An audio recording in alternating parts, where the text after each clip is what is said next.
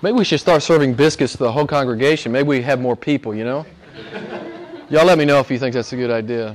Biscuits and popcorn. Abby decides to cook. if Abby cooks, I know we'll be packed out. We'll be packed out every Sunday if Abby cooks. Um,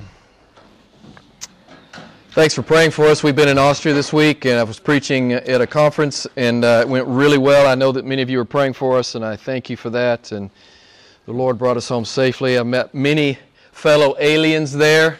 You know, you meet those people, and they have that wild look in their eye. You talk about Jesus, and they go, "Yeah," you know. And so we, uh, some people there like that, and it was just, it was a lot of fun. Uh, I want to talk about I guess the title of the sermon, I stole this from another theologian. I don't recall who now, but uh, the title of the sermon is Thanks Living, right? Now we know about Thanksgiving, but a true believer understands about thanks living. It's just who we are.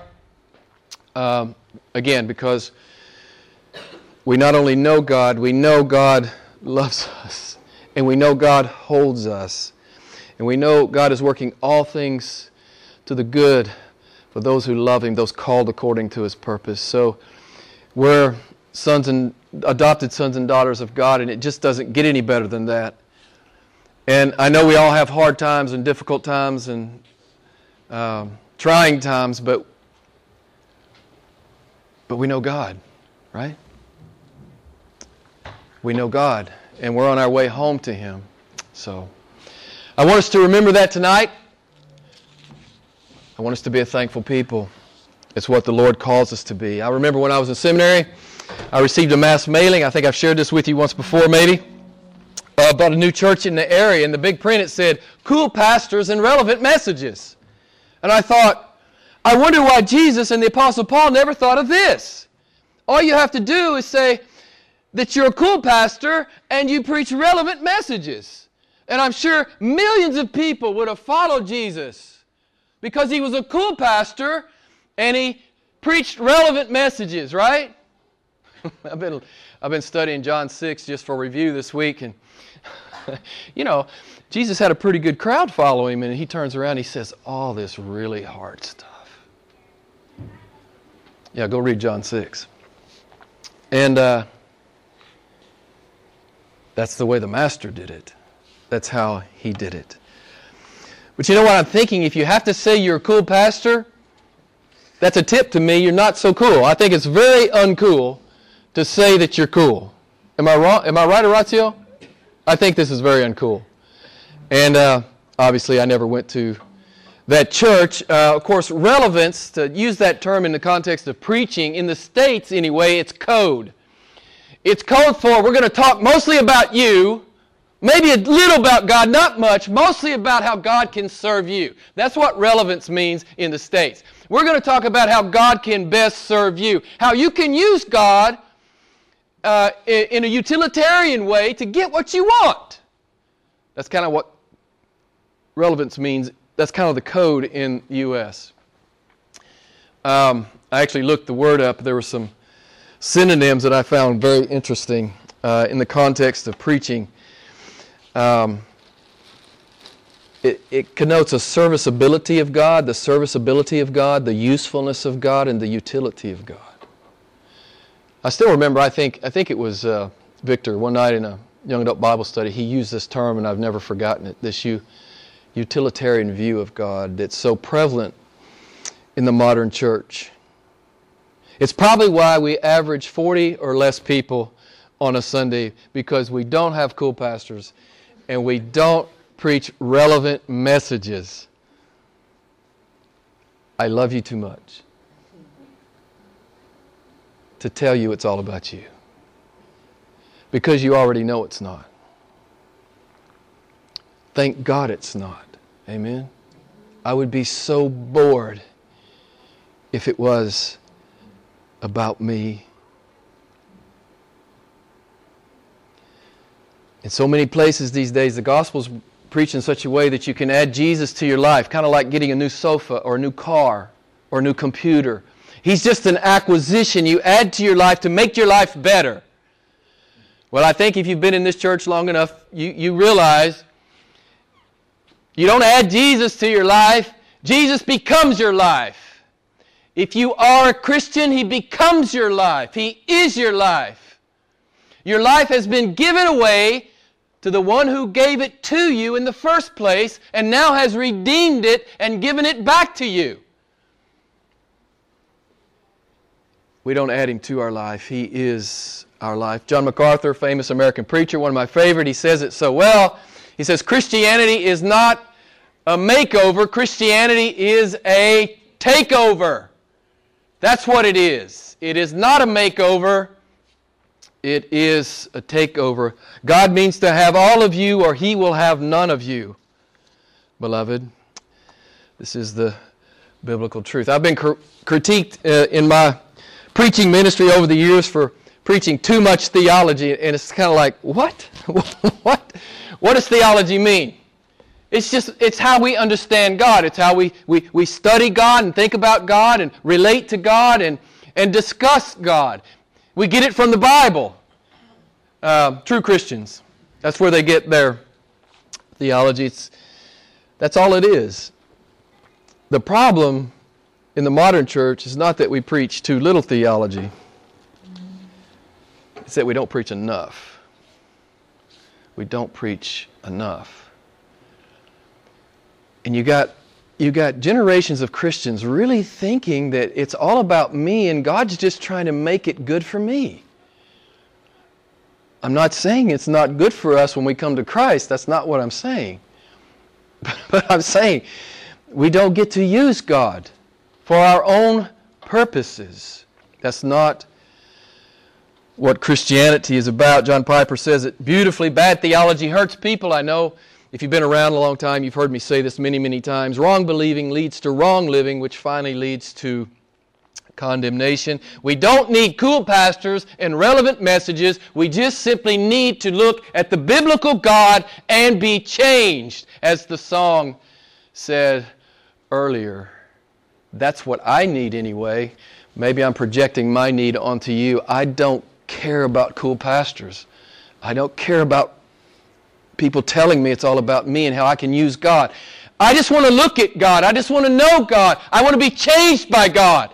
I want to be drawn by God. I want to be filled up with God. That's what I want. I don't want a sermonette. I don't want a sermonette. I don't want that. Sermonettes make Christianettes. And a Christian Christianette's not good for much. Um, but as Bible believers in here, I'm going to give you a little litany here. So bear with me for a few minutes. Bad theology. It's why people love themselves more than they love God. It's just bad theology. If you really knew Jesus, there's no way you would love yourself more than you love Him. There's no way. Bad theology. It's why pseudo Christianity and every false religion exists. It's just bad theology. And when I say bad theology, what I'm saying is it's not in accordance with the Word of God. The 66 books of the Old and New Testaments. Bad theology, it's why people covet and steal. It's why people abuse and become addicted to drugs and pornography. It's why people are unkind. It's why people live beyond their means. They think the stuff's going to make them happy. It's bad theology. Materialism's bad theology. If you knew Christ, you wouldn't be a materialist. You wouldn't. It's why nations war against nations. It's bad theology. It's why children old enough to know better disrespect their parents. It's why people use profanity and vulgarity it's bad theology. They, they, they don't have praise on their mouth, on their lips, and on their tongue because they, they, they can't, they, you know, they're not focusing on the beauty of their Creator and Redeemer. uh, it's why spouses, spouses abandon one another. It's why people hoard money. It's why people won't give money. It's why people complain. It's why mothers and fathers abort their children. It's why people fornicate, commit adultery, and engage in homosexuality. It's why people hate. It's why they're greedy. It's why they're envy. It's why they're full of vanity and pride and insecurity and selfishness and boredom and indifference and superiority and inferiority. It's why they suffer from lack of purpose, discontent, and hopelessness, etc., etc., etc. It's all bad theology. You know, I think I've shared this with you before when Karen was getting chemo treatments and I would go sit in the hospital and I'd watch all the broken people go by. It's all bad theology. You say, What do you mean, Jim? It all started with Adam and Eve. We're all broken because of Adam and Eve. It was bad theology.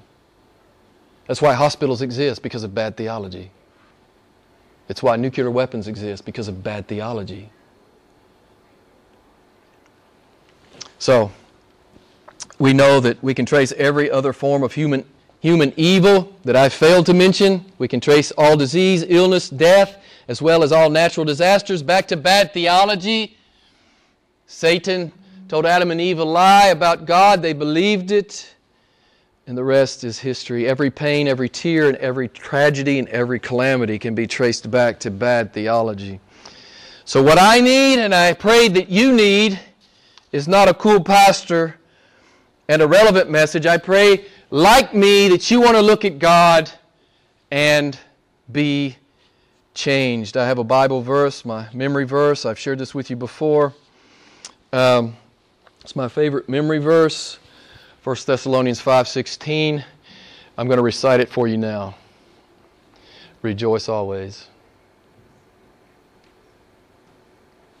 That's good theology. And can I stand here and say, in the shadow of my son's death, my 39 year old son's death, that I rejoice in my God? Owes me no explanation. And I just want you to know that your pastor can walk through the valley of the shadow of death. You know, you need to know that I'm not an empty suit. You, you need to know that I'm not just up here preaching things I don't really believe. Yes, it's hard.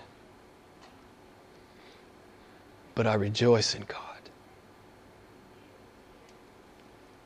It's important for us to, to know that and to remember that. So, rejoice always. It's who God is. It's what God's done. It's what God is doing. It's what God will do. Rejoice always. If you know Him, if you're born again, rejoice always. Always. Even in the tears, even in the grief, even in the dark place, even in the hard place we fall on God and we trust God. It's what Paul told Timothy. He called he calls he calls the Lord the blessed God. 1 Timothy chapter 1 verse 11, the blessed God, which means happy God. He's the happy God. And we can rejoice in him. I love what John Piper says, and I'm going to get into the text about Psalm 100. Listen to what Piper says about Psalm 100. Uh, again, I think most of you know who he is, an American preacher in the States. He's my favorite contemporary preacher. John Piper says, The infinitely happy God calls his happy people to happy worship. Amen? The infinitely happy God is calling his happy people to happy worship. That's what Psalm 100 is about. Shout joyfully to the Lord, all of the earth. Now, if you're a Christian, you don't really need this command. You understand this. It's what's bubbling up in your soul perpetually all the time.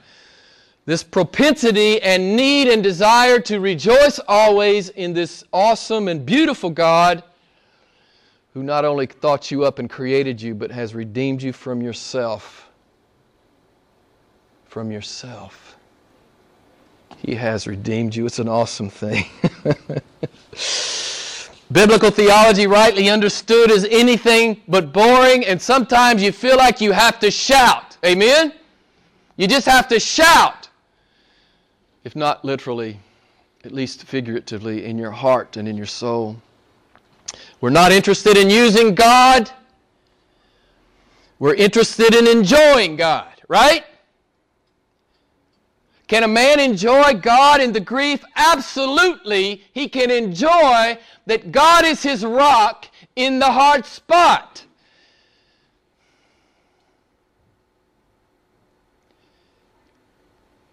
It's an amazing comfort.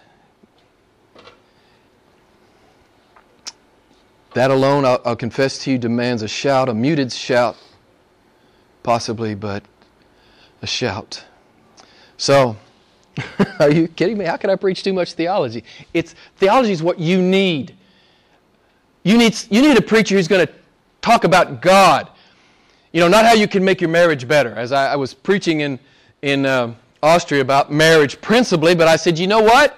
I can't preach that low. I can't give you 10 things to make your marriage better. What I'm going to tell you to do is look at Christ and be changed. That's how you make your marriage better. Walk closer to Jesus. You'll stop fighting with each other if you're in the good fight, right? If you're out there in the good fight, if you're really disciples together, you don't have time to fight very much. Yes, I know we're sinful and we're fallen and we're prone to take offense. But if you're looking at Jesus, man, you know, I can't preach that small. I can't preach 10 steps. All I can do is exhort you to be in love with Christ, to walk with Christ. So, yeah, good theology. Shout. Shout joyfully to the Lord. Shout joyfully to the Lord. It's cool. It's the same word that's used in Joshua 6 16 when God told the Jews to shout down the walls of Jericho. Don't you love it? That's how much power is in the shout of the true believer. God says, just shout them down. Just shout the walls down. You shout, I'll knock them down. I love that story. I love that story. I love what one old Puritan says about Christianity. He says, worshiping and praising Jehovah is no melancholy chore. chore. Amen? It's no melancholy chore. Yeah, that's beautiful.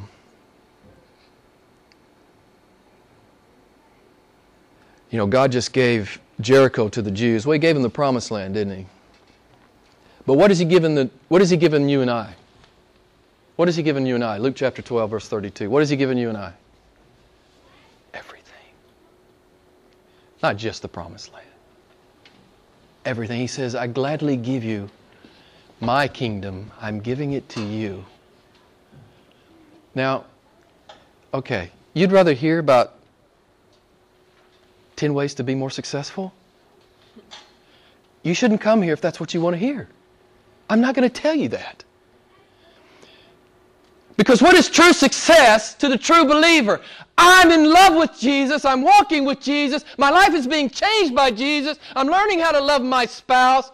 I'm learning how to, you know, do my job in such a way that I honor my God. I tell you what, you do your work as unto the Lord, you don't need 10 steps to how to improve your career. You're going to be the best employee on the floor.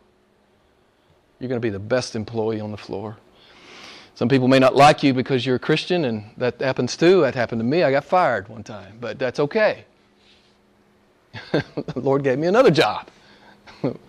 so, yeah, I'm not worried about the job. I just want to make sure that I'm have integrity with my God and I'm being used to honor Him. So we have this joy. It's the, the, the, the, the root and the fruit of Christianity. We see that in Matthew 13, 44. You know, the man that finds the hidden treasure, right? Why does he, why does he buy the field? Why does he sell all that he has to buy the field? Someone tell me. Why is it? Because it's re- uh, some kind of religious obligation. He feels like he should do it. No. Why does he do it? Why does he buy the field? Because of joy, he buys the field. So we are born again in joy, and we prosecute the Christian life in joy. So it is the root and the fruit of joy. And I love C.S. Lewis here. He says, Christians are seriously joyful and joyfully serious. Amen? I love it. We are seriously joyful and joyfully serious. We talked about it very briefly last week in the Psalms, Psalm 19, Psalm 93, Psalm 96, 98, all these excerpts where the created order is worshiping God. Uh, I'll give you a couple. Um, the floods lift up their voice. The heavens are glad. The earth rejoices. The sea and all it contains it roars. The field and uh, the field and all that it contains exalts. The trees are singing. The world roars. The rivers clap. The mountains sing. Shout joyfully to the Lord, all the earth, and it is, even though it's fallen and marred by our own, by mankind's sin. You can see it on a beautiful day, right? You can see it. And when the flower opens up, You can see worship. I see worship. I don't know what you see. I see worship. Um, so,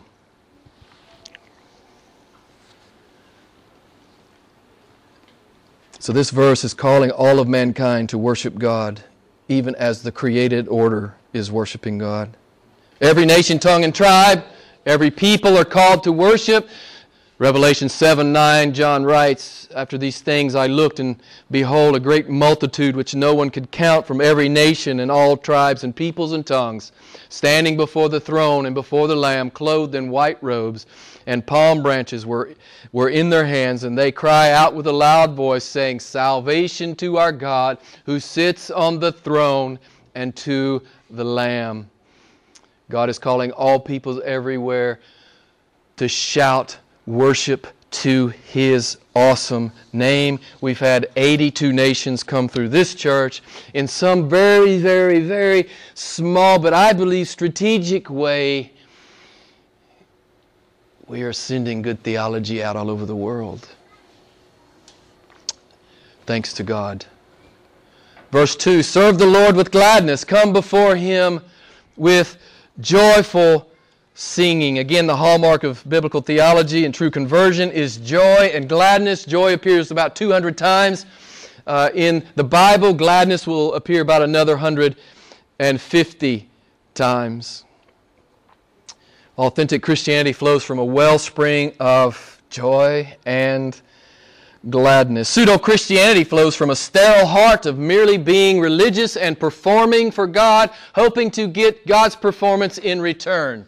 It is blasphemous to think of God on this level, to think of Him at this level, that I can, you know, perform in such a way that I can motivate God to perform in the way I want Him to perform. Beloved, this is a blasphemous thing to even consider that Jehovah God can be manipulated like this. I just want to tell you it's blasphemous. It's such a low view of who God is and how God operates. It's just not a biblical view. So we can serve the Lord with gladness. He's our example. Amen. What does the, the great text in Hebrews 12:2 tell us? For the joy set before him, he what? Someone tell me. He endured the cross. That's how big the joy of God is. That's the, that's the, the, the, that's the kind of joy that we're tapped into. The kind of joy that can take the cross and rejoice in it because it's the Father's will and he's saving his bride for himself. This is what I was telling the people in Austria. Man, here's the marriage you need to be uh, consumed with and obsessed with. It's the marriage of the groom and the bride. The groom being the Lord and the bride being the church. Ephesians chapter 5. That's what, you know, human marriage is a parable about this celestial marriage between Jesus the groom and his bride that he died for. It's, it's the ultimate romance. You know, every romantic movie is just blatant plagiarism. It's just blatant plagiarism because it's just take it's just stealing from what Jesus is to the church and how he's loved us and saved us and delivered us. Yeah, it's just an incredibly beautiful story.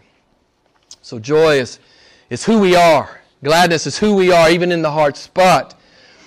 We are sorrowful, as Paul says, even when we're sorrowful, yet always rejoicing. Even in the sorrow, yet always rejoicing in the deepest part. I love how John Piper talks about God in this regard. Let me give you this quote. I know I've given it to you several times. Our Heavenly Father's heart is so full of deep and unshakable happiness, we may be sure that when we seek our happiness in Him, we will not find Him out of sorts. We will not find a frustrated, gloomy, irritable father who wants to be left alone, but instead a father whose heart is so full of joy, it spills over onto all of those who are thirsty. Amen? It's an accurate picture of God. I love how Charles Spurgeon talks about the joy in Christian songs. He says, There is no fiction in these lyrics. There is no fiction in our songs. And I, I, I rarely do. I, I'm, I'm always in it myself. I'm always worshiping. But sometimes I, I look at you guys and I see your hands up, or I see your eyes closed, or I see you singing uh, earnestly. You know, there's no right formula here. But you are, you've, you've released yourself into a, a, a time of worship, and you're worshiping the Lord. It's a beautiful thing. It's a beautiful thing. There is no fiction in our songs, right? It's all true. we should be singing. We should be shouting. It's all true. It's all true. Verse 3 Know that the Lord Himself is God. It is He who has made us, and not we ourselves. We are His people and the sheep of His pasture. Yeah, He's God, and you're not. So I know you already know this. You've been in this church for a few times. You already know this.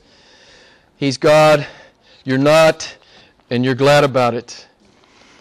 And you know, you can't do verse 1 if you don't know that the Lord Himself is God. Verse 3. You must know that the Lord Himself is God. You can't do verse 1, you can't do verse 3 unless you know verse 3, uh, verse 1 and verse 2, unless you know verse 3. Unless you know that the Lord Himself is God, there is no other God. It's the Lord. It's Yahweh. That's what that means there. Capital L, capital O, capital R, capital D. That's Yahweh. All other gods are counterfeits. It's Yahweh. I've seen it many times. I'm sure you have too. Many people feign worship, but it's not in their heart. It's not real in their heart. That's why biblical theology matters. It's why preaching the whole truth of God matters. It's why doctrine matters. It's why I, I think the Lord is laying on my heart to preach through John um, in the new year. And there's some hard stuff in John. But we don't run from the hard verses, right? We, we want to try to understand the hard verses. So we have a, a, a well a well orbed view of who God is. So we need to see God. That's what we need. That's our greatest need. I love John 8 31 to 32. I know I share this passage with, with you a lot. Jesus says, If you abide in my word, which is what? Good theology. He says, If you abide in my word, then you are truly my disciples, and you shall know the truth. That's good theology. You'll know the truth. You'll know good theology. And the truth, the good theology, shall make you free. So, what I try to do when you come in here is, is make you free. I try to give you the truth so you'll go out, in, out in the world and be free. You won't be afraid. You won't be intimidated. You won't be full of anxiety. You won't worry and worry and worry. You won't wring your hands. You're free. You're just free to incarnate joy. Doesn't mean we don't have hard times. Doesn't mean we don't cry. That's not what I'm saying. We can be sorrowful, yet always rejoicing. God is calling us, beloved, in Psalm 100, He's not calling us to, to come to church. Yes, you should come to church and meet with God's people. Of course you should. But He's calling you to a lifestyle. That's what He's calling you to a lifestyle. Thanks living. Thanks living. That's what the Lord is calling us to. Yes, we know we're, we're Bible believers. Yes. He made us. Stephen Hawking. God made me. I'm not the result of the law of gravity. Read John Lennox's critique of Stephen Hawking. It's brilliant. It's a short little booklet. He kills Stephen Hawking just on logic. But, enough of that. He made us. We know that. We're not sheeple. We don't believe all the garbage that comes down the academic pipe. We don't buy into it. We know the truth. We know the truth. God has made us. It is He who has made us, and not we ourselves.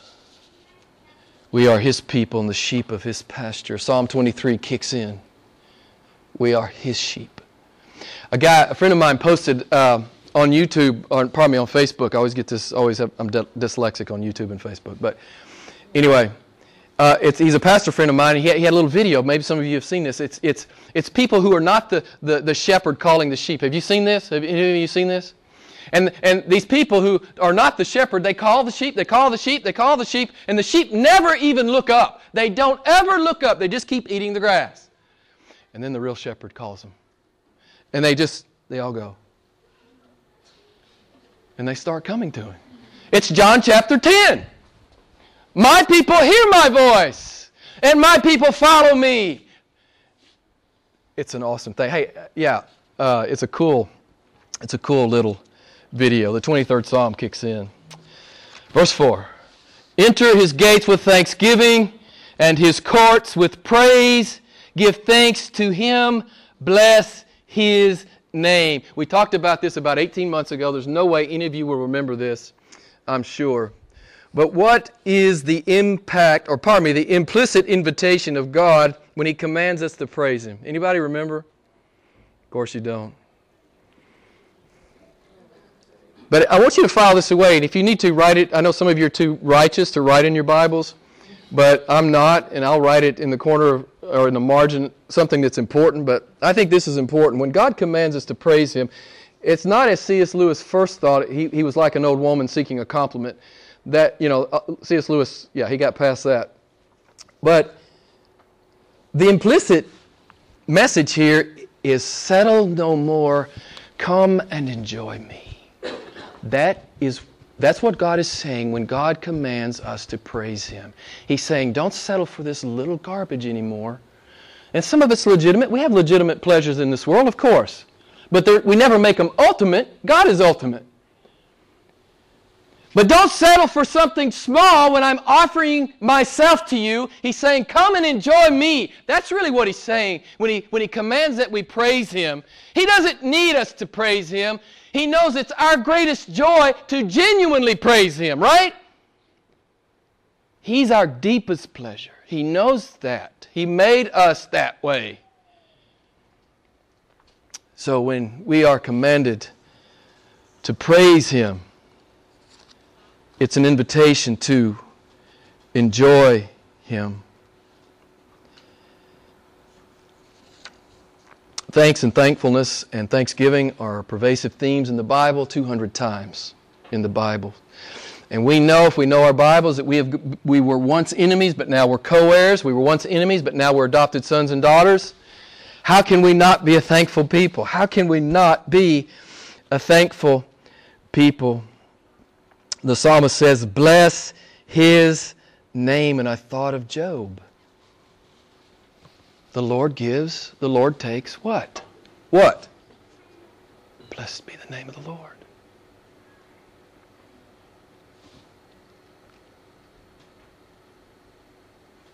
Beloved, God means for you to enjoy Him in the grief. I don't even know if you can understand what I'm trying to communicate to you. I don't want to, I don't want to be misunderstood. But we, we feel our grief, we feel our pain, we weep our tears. But joy but God means to, for you to enjoy the fact that God is sovereign in every tear and that no tear is wasted, that God is at work in every tear to bring you into conformity with His Son. This is awesome stuff. It's awesome stuff. I can't preach culturally relevant messages, meaning it's all about you. That would do you no good, and I'll have to answer to God one day. Jim, why did you preach that garbage to my people? Why didn't you get them jazzed about who I am? Why didn't you preach my word to them? That they would find their deepest pleasure in me. Not in their marriage, not in their career, not in their success, not in their pile of money, not in their acclaim or renown or fame. All of that's passing away, beloved. I love you too much to encourage that kind of thinking. What I want you to do is be free because you have a biblical view of God and you're hopelessly in love with this God. That's my highest aspiration. Verse 5 For the Lord is good, His loving kindness is everlasting, His faithfulness to all generation. There's a pattern here in Psalm 100. Verse 1 and 2, it's a call to worship. Why? Verse 3, because our God is creator. Verse 4, there's a call to worship. Why? Verse 5, because our God is good, loving, merciful, and faithful. It's why we preach good theology at ICM. A.W. Pink says it well an unknown God can neither be trusted, served, nor worshiped. It's why we preach God here. It's why most of my sermons are about God. Yes, there are implications for us. There are implications for us and how we respond to who God is and what God's done and what God's commanded. Of course, there are implications and applications. Of course, there are. But it, it, it's all meaningless, at least to me, if I'm not looking at, you know, if I'm not looking at God. It's like I told the, the, the marriage retreat guys. I said, you know, what does it matter if you're not loving Christ and making much of Christ in your marriage? You know, Francis Chan talks about this in his marriage book. I'd highly recommend it. You and Me Forever, written by he and his wife, Lisa Chan.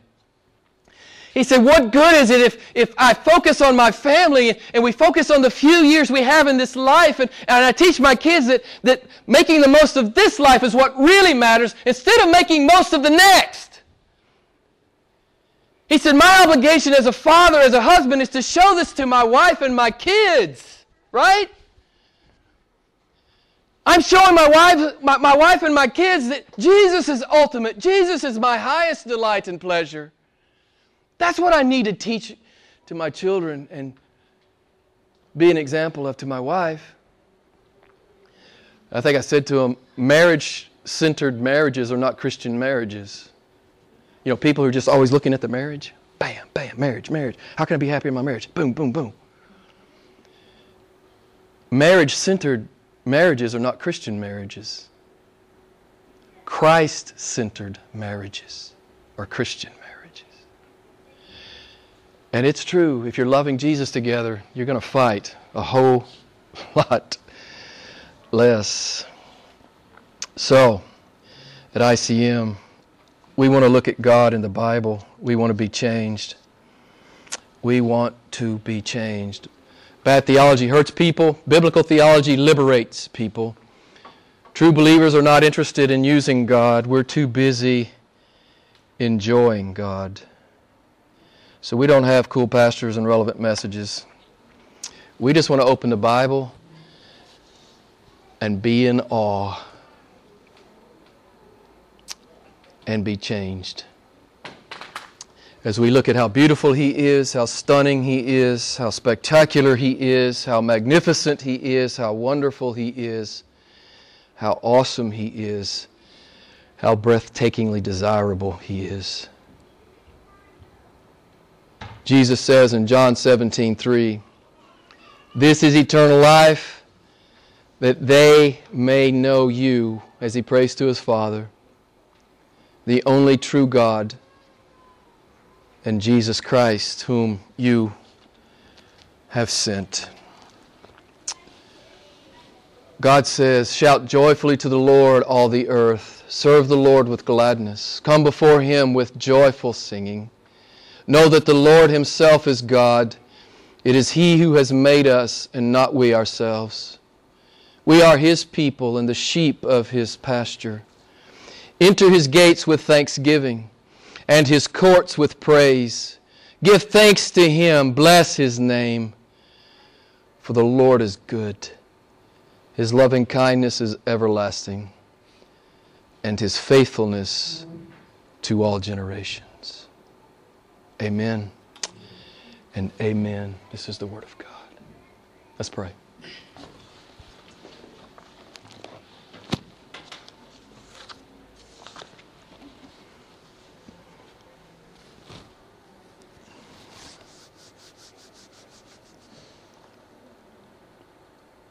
We get it, Lord. We get it. We get it. How can we not rejoice always? You are who you are. You do what you do. You've promised what you've promised. You will accomplish all your good pleasure. How can we not rejoice? How can we not be thankful? How can our hearts and minds not be bursting with anticipation about all that you are doing and have prepared for us? Eye has not seen nor ear heard all that you are preparing for us. Lord, forgive us when we become distracted and we get focused on some of the minutiae May we look past the minutia, past the crisis, past the trouble, past the pain, past the tears, past the hurt, and just be glad in you. We can be sorrowful, yet always rejoicing. And we can be that because you are who you are. We love you, Lord. We love you with all our heart.